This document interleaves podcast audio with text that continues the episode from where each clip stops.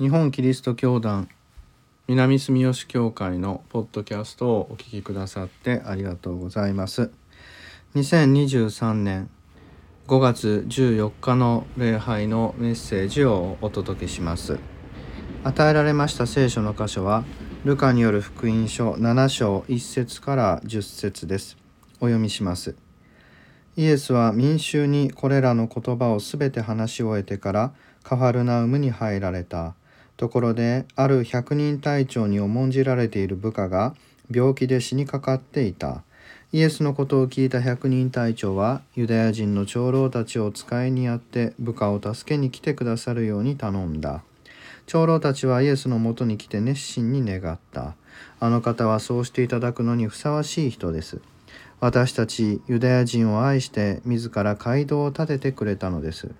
そこでイエスは一緒に出かけられた。ところがその家からほど遠からぬところまで来た時百人隊長は友達を使いにやって言わせた「主よご足労には及びません私はあなたを自分の屋根の下にお迎えできるようなものではありません」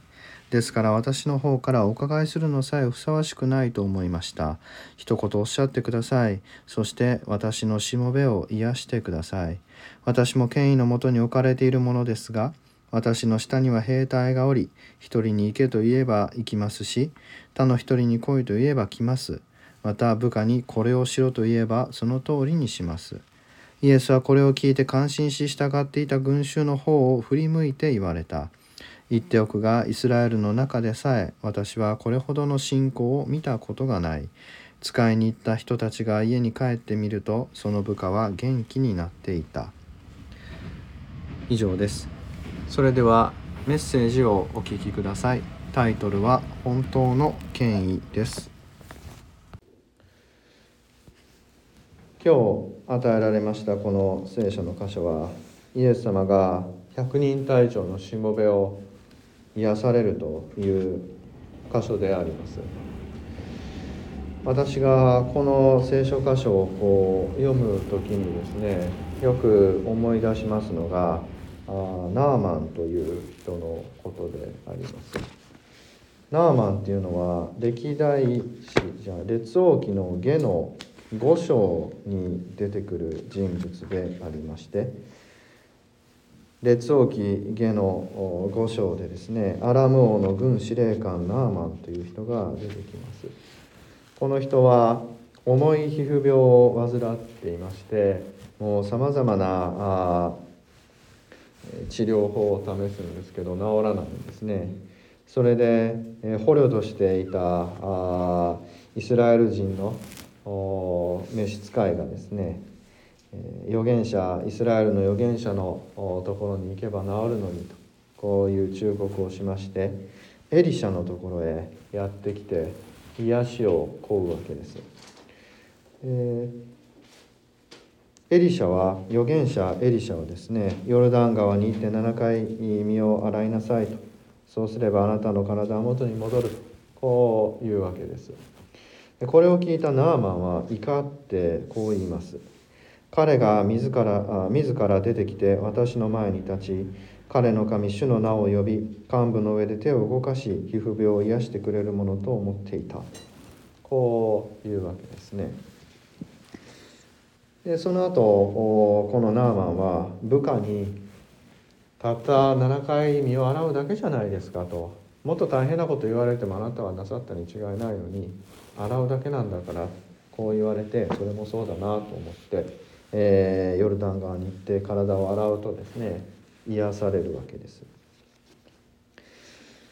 このナーマンとこの百人隊長今日読まれましたルカによる福音書の7章に出てくる百人隊長っていうのが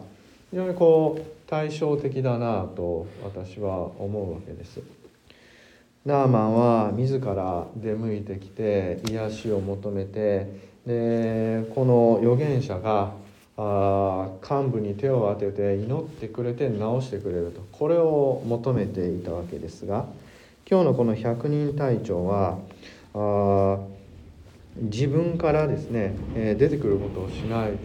イエス様を迎えることもふさわしくなければ自分から行くこともふさわしくないとただ言ってくれとこういうわけですね。これはこう非常に対照的といいますか全くこう逆のようなあ性格だなと思います。でイエス様はこの百人隊長を見ておっしゃるわけですね。イスラエルの中でさえ私はこれほどの信仰を見たことがないと。どちらかというとその預言者のところへ一生懸命自分から出向いてお願いをして贈り物をしてですね、え、その癒しをいただいてその言葉通りにするというナーマンの方があある意味信仰があるのかなと本当にその預言者にすがってくるわけですからあ信心があるのかなと思いますがこの百人隊長のようにもう来てくれなくてもいいそういう方がイエス様にとってみれば信仰が深いように映るわけです。これは一体どういうことなのかなと私はいつも不思議に思っていました。もう来なくてもいいと自ら迎えにも行かない。ただ言ってくれっていうのは非常に楽ちんでありますから贈り物をするわけでもなければですねお礼をするわけでもなく自ら出て行って祈って頭を下げることもないわけで友達や使いを送ってですね、えー、ただ一言言ってくれというのはとても楽をしているようにも見えるんですけれどこの百人隊長の信仰っていうのは一体どこにあったのかと。その百人隊長の信仰というものをよく表しているのがこの言葉ですね。私も権威のもとに置かれているものですが私の下には兵隊がおり一人に行けと言えば行きますし他の一人に来いと言えば来ますと。また部下にこれをしろと言えばその通りにしますと。イエスはこれを聞いて、えー、信仰だとこうおっしゃったわけでここにポイントがあることははっきりしています。百人隊長はこの権威に基づいて命令された言葉には従うものだとこう言ったわけです。ここで権威という言葉が出てきます。この権威というのは一体どういうものなのか。その権威を振りかざすということと信仰ですね。イエス様が信仰とおっしゃることにどういう関係があるんでしょう。ここで私たちは権威という言葉を聞いてしかもこれが百人隊長ですからある種権力を思い浮かべます。で権力というのはあ人を従えさせる力のことであります。それは武力かもしれませんし財力かもしれませんし何か法的な力かもしれませんがとにかく権力ですね力を振るって人を従わせるそれが権力であります。なので権力というのはその力の根拠ですね、えー、武力暴力またあ立場ですね、えー、そういうものによっておりまして、えー、本人使うその権力を振るう本人に属しているわけではなくてその権力を振るう根拠となる例えば何らかの力っていうところに権力の根源があるわけです。なので権力を持っている人つまり権力者というのはコロコロ変わっていくわけですね。なので権力の座につくというような言い方をしまして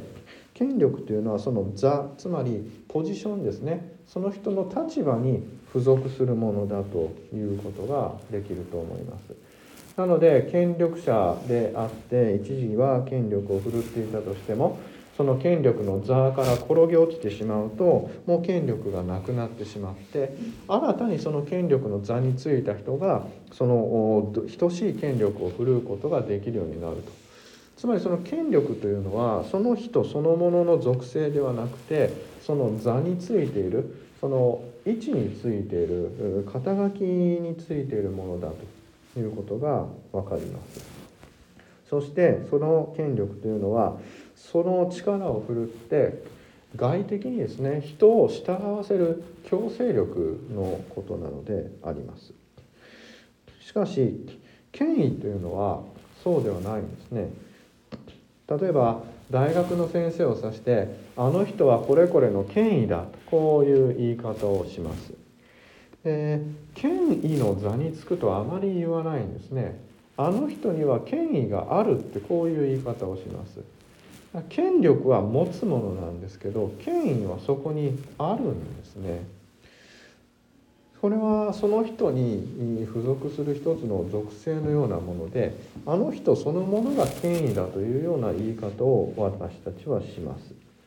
でこの権威というのは一体何かというとその人そのものについているものですから何かその力であるとか財力であるとかそういうものによって担保されるものではないんですね。え力とか財力とかによって、え与えられるものであったらその権威がはあるのは力そのものや財力そのものということになってその人そのものではなくなってしまいます。つまり権威があるということに特に根拠っていうのはないんですね。その人そのものをどう受け入れるかということにこの権威というのはかかってきます。なので大学の先生この分野についてはあの人が権威だと言えば何の根拠もなくその人の言ったことをみんなが信じるとこうなるわけでただ考古学の権威の先生があ証拠を捏造していたなんていうことはよくあるんですね。でその人の正しさであるとか実績とかそういうことは関係なくその人そのものが権威として働くこれが権威であります。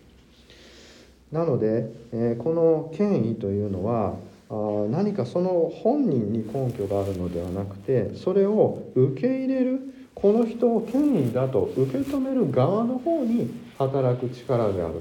こういうことができます。で辞書的な意味を引いてみましても権力というのは従わせる力だと書いてありますが権威っていうのはおのずから従わざるを得なくなるような力だとこう書いてあるわけですね。つまりその権威を前にした時に権威を受ける側の方から自発的にその人を信じて従ってしまうような力これが権威なんですね。なのでこの百人隊長は権威のもとにいて行けと言ったら行くんですね。それはこの百人隊長がに権威があるがゆえに行けと言われたその兵隊は自ら自発的にそこへ行くんですね。これはあこの百人隊長が殴って言うことを聞かせるとかお金をちらつかせて言うことを聞かせるということではなくて、えー、その百人隊長その人としてただ行けと言えば兵隊は自ら自発的に行くわけです。これが権威であるとこう百人隊長は言っているわけでもしイエス様に本当の権威があればこのイエス様の言葉ですね「治れ」という言葉を聞いたものは自然に自ら治っていくんだと。こうこの百人隊長は信じているわけです。ここに信仰というものがあってイエスはそれを聞いた時にこれはすごい信仰だと。こう言ったわけです。自分が権威を持っていけと言ったら行く。来いと言えば来るのと同じようにイエス様のこの真の権威のもとでは病でさえ言うことを聞くとこの百人隊長は本当に信じているがゆえに何もいらない。ただ一言おっしゃってくださいとこう頼むことができた。ここに百人隊長の信仰がある。とこうイエスは言っているわけです。この物語を現代の私たちは一体どう受け止めればよいだろうかということですがこのイエス様の言葉ですねイスラエルの中でさえというところに面白いところがあります。百人隊長というのはローマから派遣された、まあ、イスラエルユダヤの総督に属する部隊だと考えられますのでえー、ヘロデオであるかあの軍隊なわけですねつまりこの百人隊長はナーマンと同じ違法人でありますユダヤ人ではないわけですねユダヤ人ではない人たちがこの百人隊長は素晴らしいと言って本当にその百人隊長の信仰が素晴らしいという話なわけです。でイスラエルの中でさえイエス様はおっしゃる。これはルカによる福音書が書かれたその当時おそらくその1世紀前半か半ば頃だと思いますけれどイスラエルの人たちはですね、えー、非常に大きな何て言いますか問題を抱えていたわけです。ペンテコステの出来事があって、え、イエスの福音が全世界に広められるとユダヤ人でない人々がイエスをキリストと信じるキリスト教に改宗することになりまして違法人をどう受け入れるかっていうことが非常に問題になってたわけですね。そこで、え、ユダヤ人たちのプライドとしては私たちは神のこの言葉をずっと聖書を信じてきて自分たちの先祖は神に直接であって我々は立法を守ってその行いにおいて神をもう信じてきた民族であるから私たちが救われるのは当然だが今ただそのイエスの福音を受け入れて信じた人たちが本当に救われるのかと。これまで何もその聖書に記された立法っていうものを守ってこなかった人々がただイエスの言葉を信じるだけでですね本当に救われるのかこういう問いかけがあったわけでこの今日の百人隊長の話はそれに対して明確にこう答えているということになるわけです。どれだけその立法に従ってきちんとした生活をして、えー、行いにおいて行為において、えー、立派であったとしても本当にそのイエス様の権威イエス様の御言葉の力というものを受け入れてそれを心から信じるということができなければ意味がないよとこう言っているわけです。で逆に言うと今までイエス様のことを知らずにその聖書に記された立法を守ってこなかったとしてもイエス様の御言葉のこの権威を受け入れてイエス様の御言葉に力があるということを本当に信じて行う人であればこの信仰は素晴らしいものだこうイエス様がおっしゃっているとこうルカは言っているわけです。そこでこの百人隊長がイエス様と出会わないっていうところにも意味が出てきます。イエス様ルカによる福音書が書かれた当時というのはもうイエス様は天に昇られた後です。だから実際にはおられないわけですね。えー、しかしそのイエス様の福音を聞いたペンテコステの出来事によって弟子たちが述べ伝えた各地で、えー、イエスを信じる人々が出てきたと。その人々はイエスには出会っていない。ただその人たちが持っているのはイエスの御言葉のみなのであります。この百人隊長名前もなければどこに属しているかもわからない。無名のこの百人隊長イエスに出会うこともなくイエスの弟子たちに出会うこともない。どこの誰かわからない違法人でさえイエス様の御言葉の権威のもとにあってイエス様が一言治ると言ったら本当に治るというこの信仰によってのみイエス様に良しとされるんだとこうルカは言うわけでここにペンテコステ的なこの広がりが記されているわけですね。本当にイエス様に出会って直接イエス様の御言葉を聞く必要はないわけです。イエス様の御言葉の権威のもとにあるということを受け入れて本当にイエス様の御言葉を心から信じる。これが信仰なんだと。こうルカは語っています。そこには権力は一つもない。これは当時のユダヤ教に対する一つの批判でもあるだろうと思います。立法というのは外部から人々を拘束する権力ですね。力なわけです。立法を守り行いを行わなければ信仰ではないと言われれば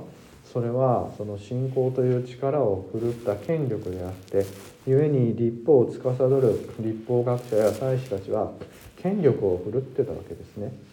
しかしルカは言うわけです。権力は必要ない。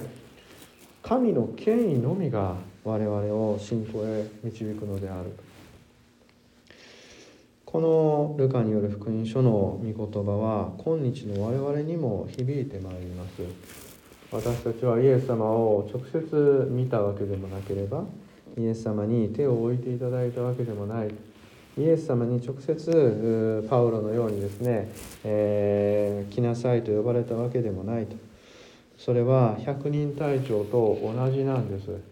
百人隊長はただイエス様のその権威をですね遠くからでも聞き及んで知っていてそれを真実だと信じたわけですね。そうやって自らイエス様の権威のもとに入っていった。これが信仰であるとルカは述べています。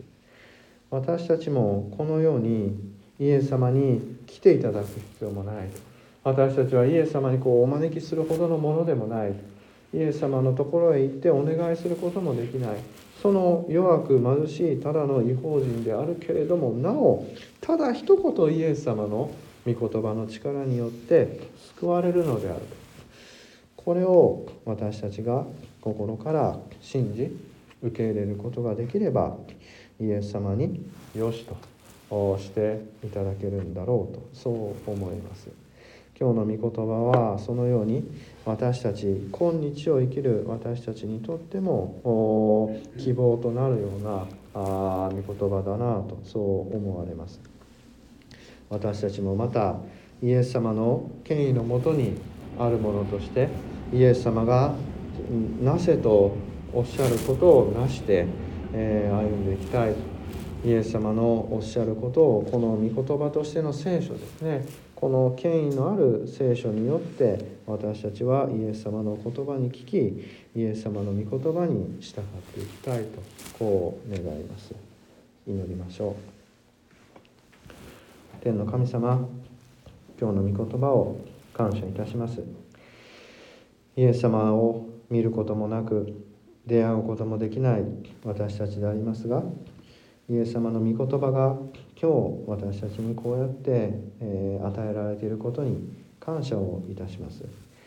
イエス様がただ一言おっしゃってくださればそれが私たちに起こるとこの百人対象の信仰は私たちに教えてくださっています私たちもまたこのあなたの権威のもとによってあなたの御言葉を実現するものとならせてくださいますように。あなたの御言葉を私たちが心から信じあなたのために生きることができますようにこの願いと感謝私たちの主イエスキリストの皆によって見舞いを捧げいたします。アーメン